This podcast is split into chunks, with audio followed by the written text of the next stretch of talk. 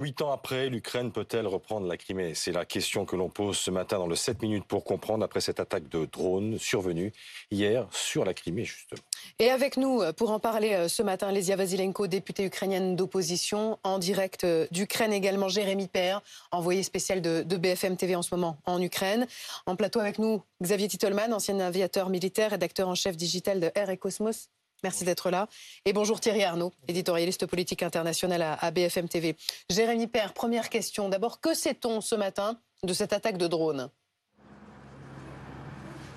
eh bien d'abord que seul le gouverneur de cette euh, péninsule a, communiqué, mis en place par Moscou. Il explique que hier soir, deux drones ont essayé de frapper une centrale électrique euh, en Crimée et que la défense, les défenses antiaériennes ont réussi à abattre ces drones et que selon lui, il n'y aurait aucun dégât matériel, aucune victime à déplorer. Mais aucune information donnée euh, côté ukrainien.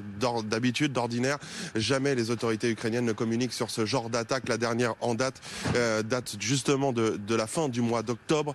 Euh, c'était cette fois-ci une attaque de drone naval qui visait des bâtiments militaires au mouillage dans la base de Sébastopol. Et cette fois-ci, il y avait eu des, dégâts. La Crimée, selon le président Volodymyr Zelensky, est un objectif après les contre-offensives réussies à Kherson et dans le nord-est du pays. Ils veulent reprendre la Crimée et c'est une des conditions de la poursuite de cette guerre. Vasilenko, si cette attaque est confirmée, et elle ne le sera peut-être pas évidemment par le gouvernement ukrainien, quel est le, message qui est envoyé par Kiev? La Crimée, c'est toujours l'Ukraine. Ça a toujours été l'Ukraine. Et euh, pour avoir une paix long terme en Ukraine, en Europe et des relations stables avec la Russie, l'Ukraine doit retourner à ses frontières de 1991 qui euh, comprennent euh, la Crimée et les territoires euh, qui ont été occupés par la Russie depuis 2014.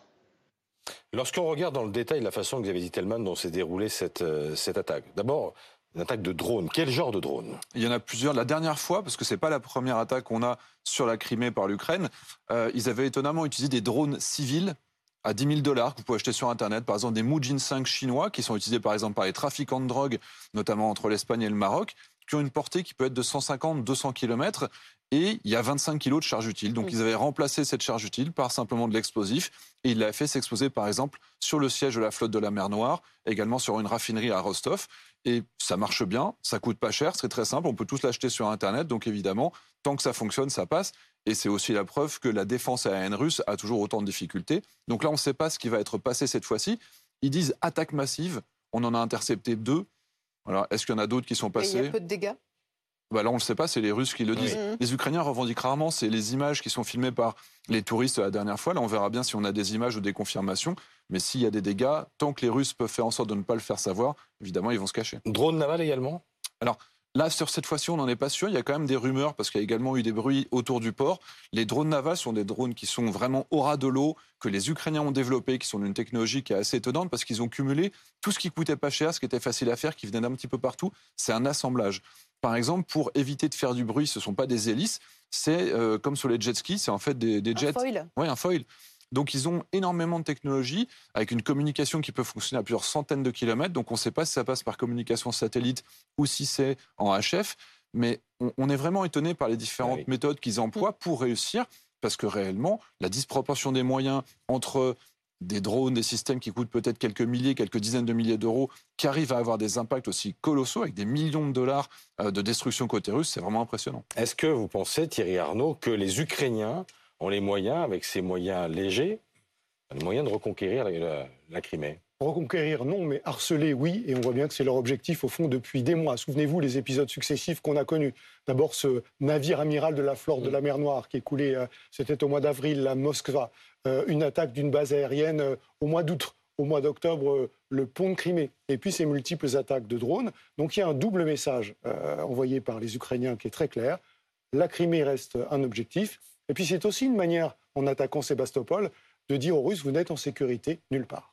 Euh, Lysia Vasilenko, est-ce qu'après Kherson, au fond, euh, ce que l'on dit à Kiev, c'est que la, Crimée, c'est vraiment l'objectif ultime de, des Ukrainiens et que c'est possible? C'est absolument possible et c'est nécessaire, non seulement possible.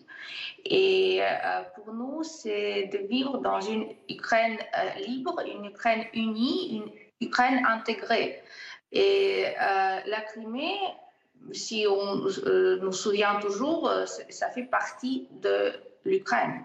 quand l'Union soviétique a été dissolue et on a proclamé l'indépendance à nouveau, non seulement de l'Ukraine, mais tout d'un groupe d'États, on, a confirmé que les frontières restent, que euh, les États respectent les frontières des uns des autres.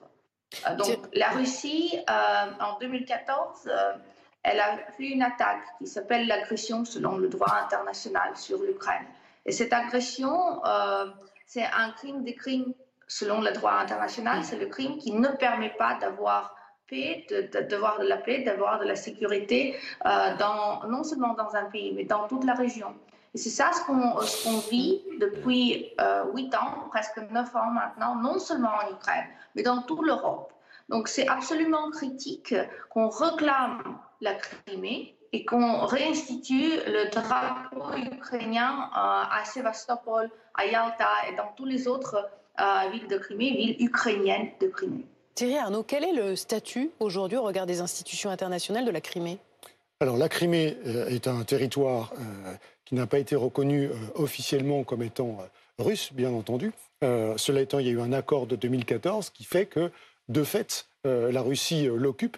Et c'est d'ailleurs une région qui est, si vous me permettez ce vilain néologisme, assez russifiée. Il y a eu des transferts de, population. Il y a une population russe russophone et russe tout court très importante en, Crimée. Et pour des raisons qu'on comprend parfaitement aisément sur la carte, c'est vraiment la dernière partie de l'Ukraine que les Russes voudront lâcher parce qu'elle euh, occupe une position géographique et cette base maritime euh, essentielle. Et puis cette base maritime de Sébastopol, euh, c'est évidemment un point d'accès crucial sur la mer Noire. Mais peut-être qu'il est utile de rappeler pourquoi, à l'époque, la Russie décide d'annexer la, Crimée en 2014. Pourquoi? La Russie décide d'annexer la Crimée. Alors, le prétexte officiel, c'est un peu le même que celui qu'on a entendu sur l'annexion des territoires, c'est-à-dire qu'il y a une minorité russe mmh. qui est opprimée, que la Crimée fait partie de la, Russie historique. Euh, ça, c'est ce qui est posé sur la table. Euh, ce qui n'est pas dit clairement, mais ce qui est euh, très clair, c'est que c'est aussi un objectif géopolitique, militaire, stratégique d'occuper ce territoire pour avoir ce corridor d'accès à la mer Noire. Jérémy Père, on se souvient de la riposte russe après l'attaque sur les, navires de, Sébastopol. Quel est l'état d'esprit des, soldats ukrainiens ce matin? Eh bien, écoutez, on va vous donner un, exemple. Un soldat que nous avons euh, rencontré ici à, Kramatorsk qui a été blessé après des éclats d'obus reçus dans le visage, dans la jambe à Barkmout. Il nous a expliqué euh, que lui passait ses journées et ses nuits dans un trou sans toit pour faire face aux soldats russes. Quand on lui demande euh, s'il est anxieux, s'il a peur d'y retourner, il nous a dit oui, effectivement, mais j'ai envie d'y retourner pour défendre mon pays malgré ces conditions de combat. Et c'est un état d'esprit qui est partagé par tous les militaires que nous avons croisés ici. Ils veulent euh, que l'Ukraine reste l'Ukraine. Ils veulent repousser les Russes et continuer à combattre quoi qu'il quoi qu'il en coûte. D'un mot, Thierry est-ce que les Occidentaux sont prêts à suivre l'Ukraine sur ce terrain-là, la reconquête de la Crimée?